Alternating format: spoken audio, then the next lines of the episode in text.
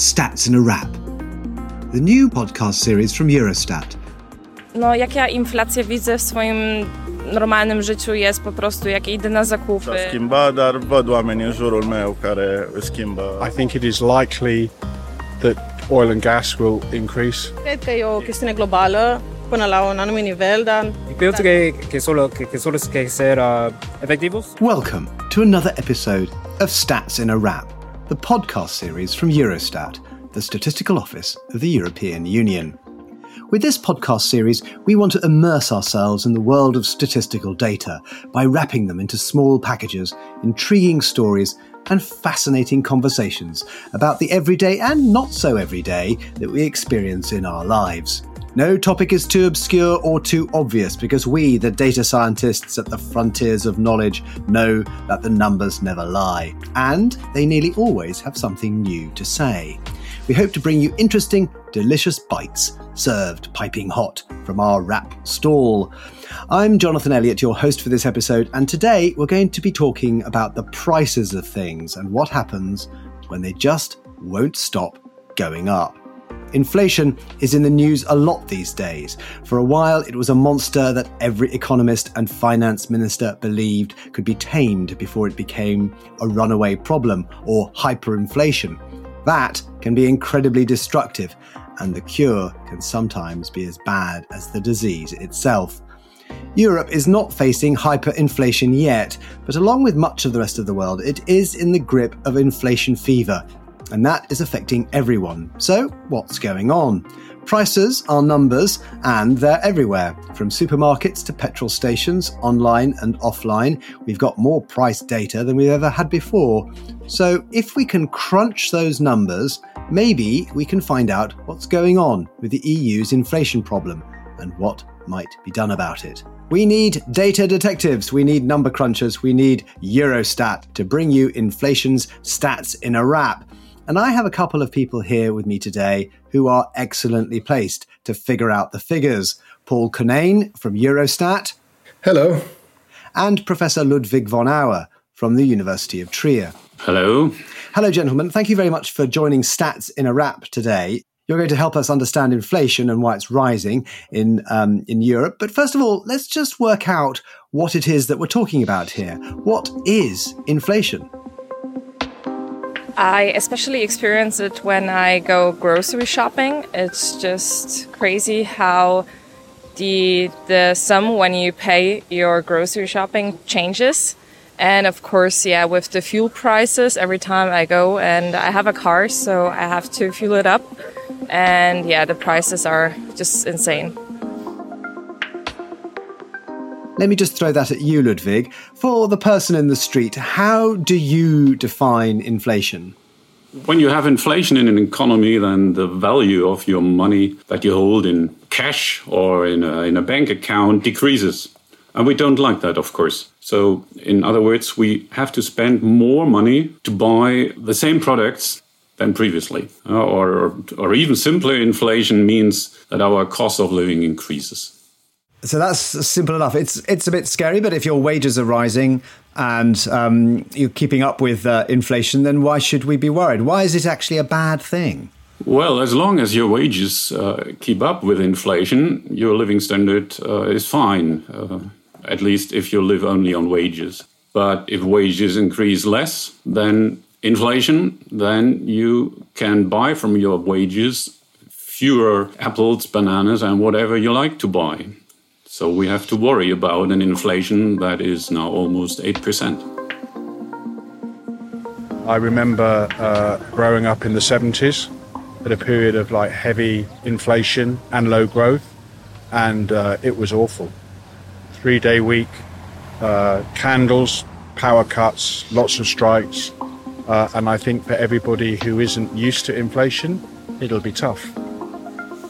8% is doesn't sound a lot, but of course it is a very high number compared to historically what um, Europe and the world has experienced. There was a time when anything going above 1% was regarded as worrying. So 8% is quite a lot. But historically, of course, there have been some extraordinary phases. Paul, um, we were discussing a little bit about a hyperinflation when it, it just gets completely crazy. Um, there are some extraordinary historical examples, aren't there? Particularly in uh, Germany in the 1920s. Can you tell us about that? Well, in the 20s in Germany, we had there was inflation of hundreds of thousands percent per day almost. It was disappearing under your hands. So that is indeed certainly not a situation we're in today. The levels that we see uh, now, uh, around 8%, are a bit similar to what we've seen in the 70s of the previous century when there was the oil crisis. So we saw similar levels of inflation but they also lasted for several years. And that is, of course, not yet uh, certain that that will happen as well right now. Uh, yes, so um, uh, history has some interesting lessons here. During the 1920s in Germany, it said that wood fuel, weight for weight, was actually worth more than banknotes. So it was cheaper to burn banknotes to stay warm. Um, and the worst inflation ever recorded was in Hungary in 1945 to 1946, when there was a daily inflation rate of 207%. It's difficult to understand that, really, the price of things doubling within a single day. Fortunately, we're not quite there yet, but it is still not all good. So, how have we got to this position in 2022? How have we arrived here? Ludwig, literally, what has led to this situation? Well, I would say there are three obvious uh, drivers of this high inflation numbers. First of all, energy prices, but there are also bottlenecks in international transportation contributing to inflation. And of course, there are some output disruptions, uh, so also they contribute to inflation. But behind these three components, there are basic forces at work. And maybe they will stay with us for a while, some of them at least. Hopefully, not the first one. The first one is certainly the Russian war on Ukraine. So, that is an important factor currently. But a long run aspect is the need to fight climate change. So, this is related to energy prices. Then I would also list uh, the pandemic and its current handling, for example, in China, uh, where we see uh, that there are output disruptions in Shanghai or, or and, uh, also the supply chains. And the fourth one is a bit historical in the sense that there are a lot of cash savings in private households due to the pandemic. During that time, consumers accumulated uh, money and now they uh, spend it. So that also means a high demand, and high demand raises prices. So this contributes as well. Yeah, I definitely have been trying to drive a lot less. And I used to fill up my car tank all the way, but now it's too expensive. So I'll fill it up at like 10 to $20 increments at a time instead of the normal full tank. That's uh, fascinating. I mean, what I'd really like to know is why everything goes back to energy. It seems like energy is the. I mean, we will talk about some of the other aspects that you've talked about the pandemic, monetary policy, and so on. But uh, the fundamental driver, as it was in the 1970s, is is energy. Now, why is that? This is an interesting similarity to the 1970s. Again, the inflation is um, partly caused by high energy prices. The problem is that you find these prices in basically all manufactured goods. They all rely on energy. So if this input price increases, the cost of producing these products increases. And after a while, you will see that also um, you will pay as a consumer larger prices. This might take a, a while until the cost is passed on to the consumers, but uh, in the end, it will be passed on. And so I guess at the end of the year, uh, this process will be completed, hopefully. Yes, indeed. Paul, uh, it'd be really good to see how uh, inflation breaks down. Obviously, energy is the leader here. It's uh, driving inflation. Energy prices are driving inflation, but it's uh, percolating down to all the other groups of spending. So, can you just talk us through the different categories of purchase um, that have been affected by energy inflation? Yes, indeed. So, overall inflation currently stands at around 8% for the month of May. And uh, the big driver, as, as Ludwig says, is energy. So the 8% means that uh, the price level now is 8% higher than price level in the month of May from last year. It's always the annual comparison. And we look at energy, then um, this has increased uh, by almost 40% since a year ago. This is extremely high. And uh, of course, we have never seen uh, these, this kind of numbers in the last 25 years. Uh, I wanted to touch on another cause or driver of inflation that Ludwig alluded to, which is about supply chains, um, and about particularly in this case, China's response to COVID uh, and the way in which that has produced an effect on supply chains globally. What on earth has anything that affects China and COVID? How is that affecting us and the cost of things in the shops? Well, for example, takes uh, semiconductors. If you don't find your usual semiconductors that are best fitted to your product, let's say a car, then to get the car built, you try to uh, find other semiconductors, maybe at a higher price, um, less suitable. So it means additional adjustments. So that then pushes up the price uh, of finally of the car. So this is how we then finally see that bottlenecks in, in transportation get into higher final consumption product prices. We already reached um, a top, so I don't think that it's gonna go up uh, much, much more.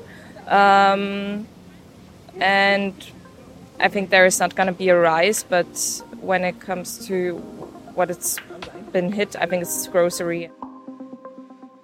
Okay, so it's all a bit of an unpleasant mix of a perfect storm, as they say, where different factors, probably slightly unrelated, are all driving in together. And of course, we could be facing a long period of high energy costs, particularly. Supply chains, well, we hope eventually will sort themselves out. But with energy costs, if we have a future of high energy costs, do we need to worry about that? If, uh, if, if they just stay high and they kind of plateau out, um, are we still in a dangerous space? Of course, we then have to pay more for energy than we did in the past. That means we have left over less money for other things. So this is probably what we do not like. But on the other hand, inflation finally will go back to zero because inflation is always a comparison of current price uh, to to this uh, price one year ago during that month. So if prices for energy now remain on this high level that we currently see, then in 12 months' time, then inflation is back to zero. But that still doesn't make us happy. Yeah, so that's fascinating. It's important to say here um, in, a, in a podcast, I think really important that we say that these measurements are not just done for abstract academic interest. They're actually the raw material of policy. They help governments and institutions decide how to steer the great ship. Ludwig, can you talk us through why it's so important that we get statistical measurements of inflation, particularly absolutely as clear and as correct as we can? And what is then done with that data, both within the countries, individual member states, and also within the European Central Bank? Can you just talk us through the utility of these? At the specific countries, there they compute the consumer price index, that's the official measure of inflation within a country. And you said that's the reference then for wage bargaining, uh, for social security benefits, also for indexing rents, for example or for uh, other types of contracts. So for those contracts, it's nice if you know over time that uh, what is changing the cost of living. So you can arrange in a contract to compensate for that, and that's useful for both sides okay, let's just talk about the measurement of these numbers. Um, we're, we are talking about prices and how we how we measure the, the rise in prices, and across 27 different countries. That's um, quite an undertaking. Not carried out by Eurostat, of course. They are collating the data and having to make, and they need to make sure that, but they do need to make sure that the data is is comparable. And this is a fascinating job. Paul, just talk, talk us a bit about how you harvest these incredible variety of prices in 27 different countries. What do they all do and how do they go about it? How do you collect prices? Basically, the approach for inflation measurement is each country, each statistical office in um, in Europe or around the world, in fact, decides every year on the, basket of goods and services that they that they're going to follow. Goods and services that are commonly purchased by households, and they follow from that basket of goods and services the prices every month. That means they send out people to shops, uh, service providers around the country to observe what is happening to the prices in each of the countries, in each of these shops. And they bring that home or they send it to the statistical offices, which uses this data to, to follow and to measure this, this inflation.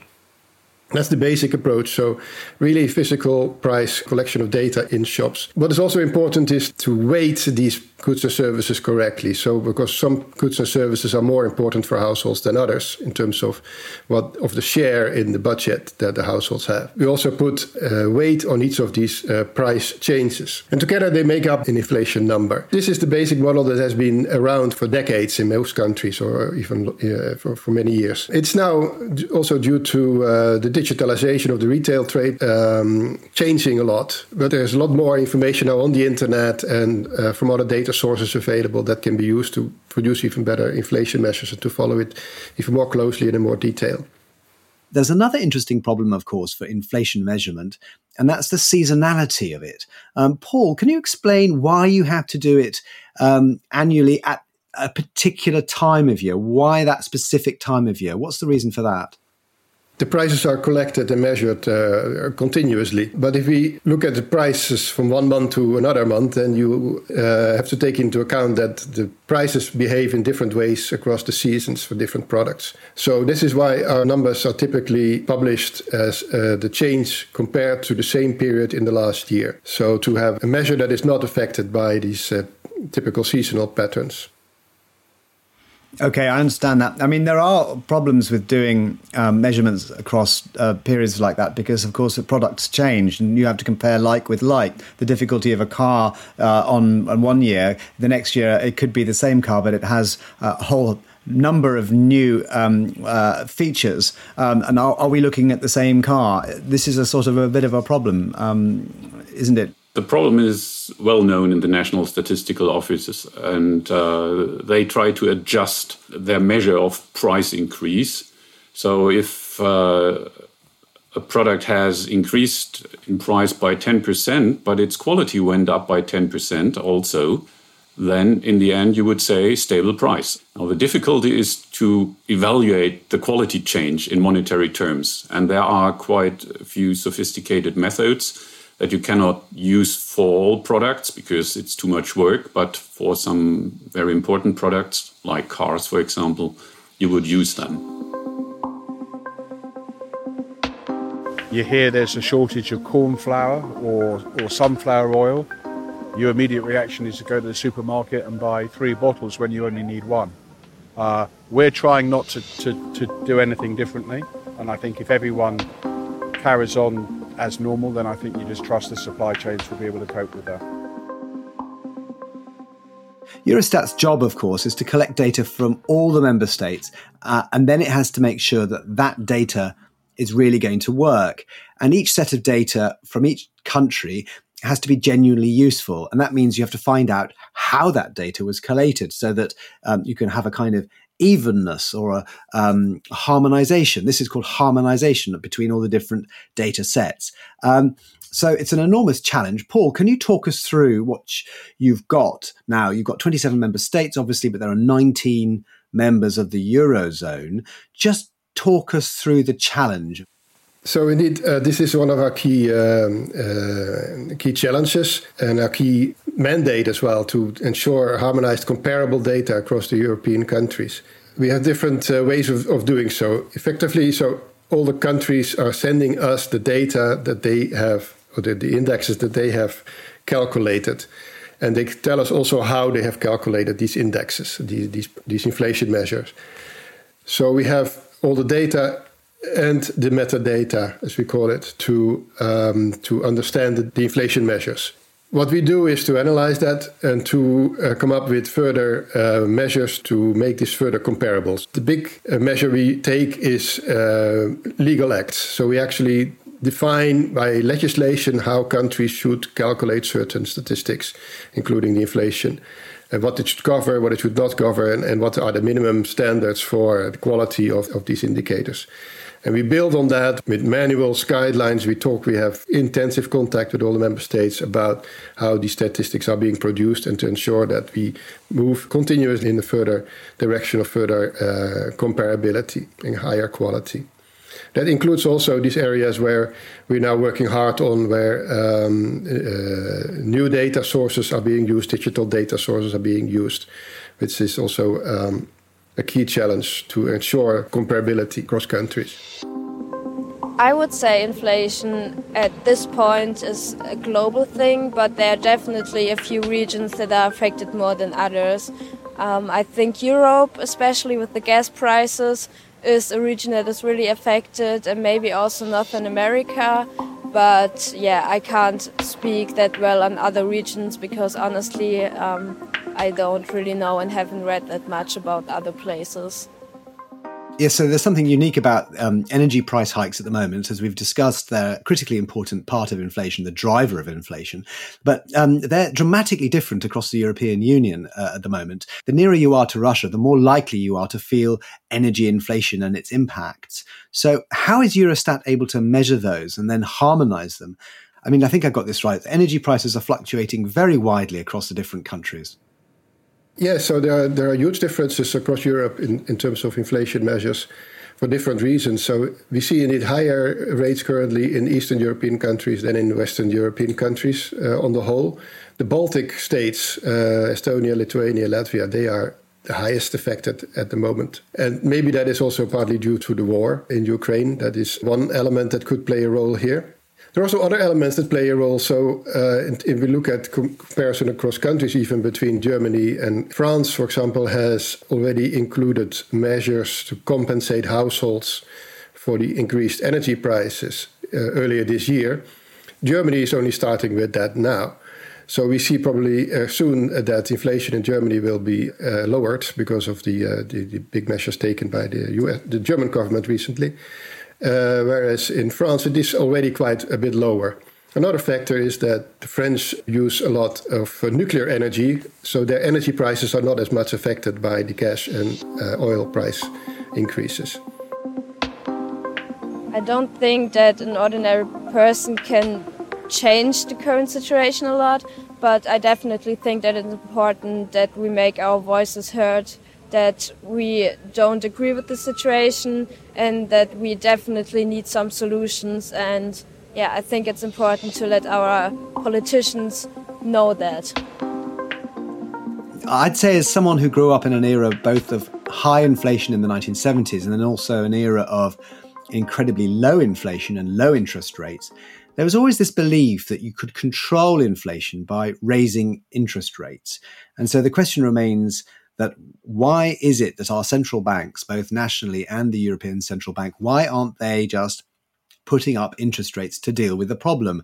Um, and in fact, why didn't they do it a long time ago? What stopped them from trying to act the way that they're supposed to in the classical response to high inflation? And it's just put up the interest rates. So the central bank was a bit afraid of the recession that might uh, follow when you increase interest rates. Now, why is that? Why should there be a recession when you increase interest rates? When the central bank increases its rates at which it lends to the private banks, then the private banks increase their interest rates at which they lend money to firms and private consumers. So if that rate goes up, then it's less attractive to invest for firms, uh, to buy houses, and to borrow also. So what happens is the buyers are more careful to buy anything. So there's less demand, we would say, in general. And when there is less demand, then, well, then you reduce growth or you even go into recession. That was the worry of the central bank so far. But now, with these high inflation numbers, they must rebalance uh, their evaluation. Now we really have a high inflation, and now there is a need to do something about it, even if there is some risk of a recession. The difference to the 70s is that the labor market is rather robust currently. That is, we do not have high unemployment rates currently, probably because of demographic differences between today and the 70s. So maybe the risk is much lower this time when the uh, European Central Bank raises their interest rates. Maybe we can do it without a recession and at the same time reduce inflation. Sorry, I just Ludwig, I'd like to pick up that point that we were making a little bit further, which is why that inflation can produce winners and losers. It can create greater economic divisions. Does that mean that it can lead to greater inequality? Um, if so, you know, have we got historic recent history of that with the 1970s? Did that did it change the way that economies were? You found that uh, owners and um, people who had property um, were suddenly far better off than people who didn't. Yeah, this is one reason why we have to fight inflation uh, because it leads to stronger inequality. Usually, uh, the richer ones have property, and uh, so they are more secured, better secured against inflation. And those who live on wages, um, they have maybe a little bit of savings, but this is typically cash or other simple financial. Fighting inflation is, uh, in a sense, uh, a social policy. So that, that maybe explains also the current need to reduce inflation again and possible within the next uh, half year, next year. It's certainly um, no good idea to let it run for another two, three years. So that should not happen because this badly increases inequality in all the member states. The comparison with the 70s is also interesting because, of course, there was loose monetary policy in the 1970s, and there's been loose monetary policy in the in recently um, as well. Uh, uh is is that a valid comparison?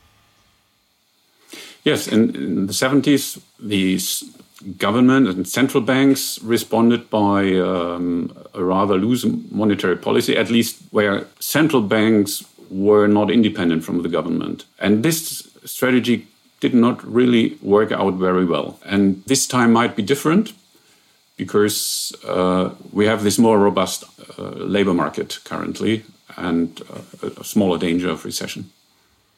So we're in set for a long haul. Paul, I can't ask you about the to predict the future, but maybe you could tell us about the latest data that you have and whether there are any changes in the acceleration or there are unusual patterns or things of note that you've seen about uh, the different categories of prices and whether we can um, uh, learn anything from that. Not necessarily what the future is, but whether it's uh, is anything of note about changing patterns in the last 10 months of rising prices.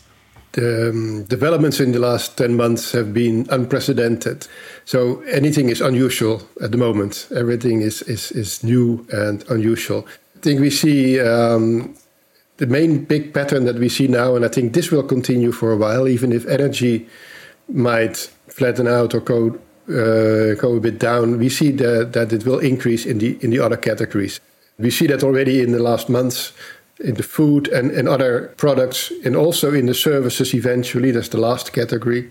Okay, that's fascinating. Um, gentlemen, it's been a truly revealing podcast today. I know far more about inflation and data collection than I did, and it makes inflation that little bit easier to understand and perhaps a little less worrying. Um, that just about wraps it up for Stats in a Wrap today. It only remains for me to say thank you to our guests, Paul Konijn from Eurostat. Goodbye. Thank you. And Professor Ludwig von Auer from the University of Trier. Goodbye, Jonathan. Thank you.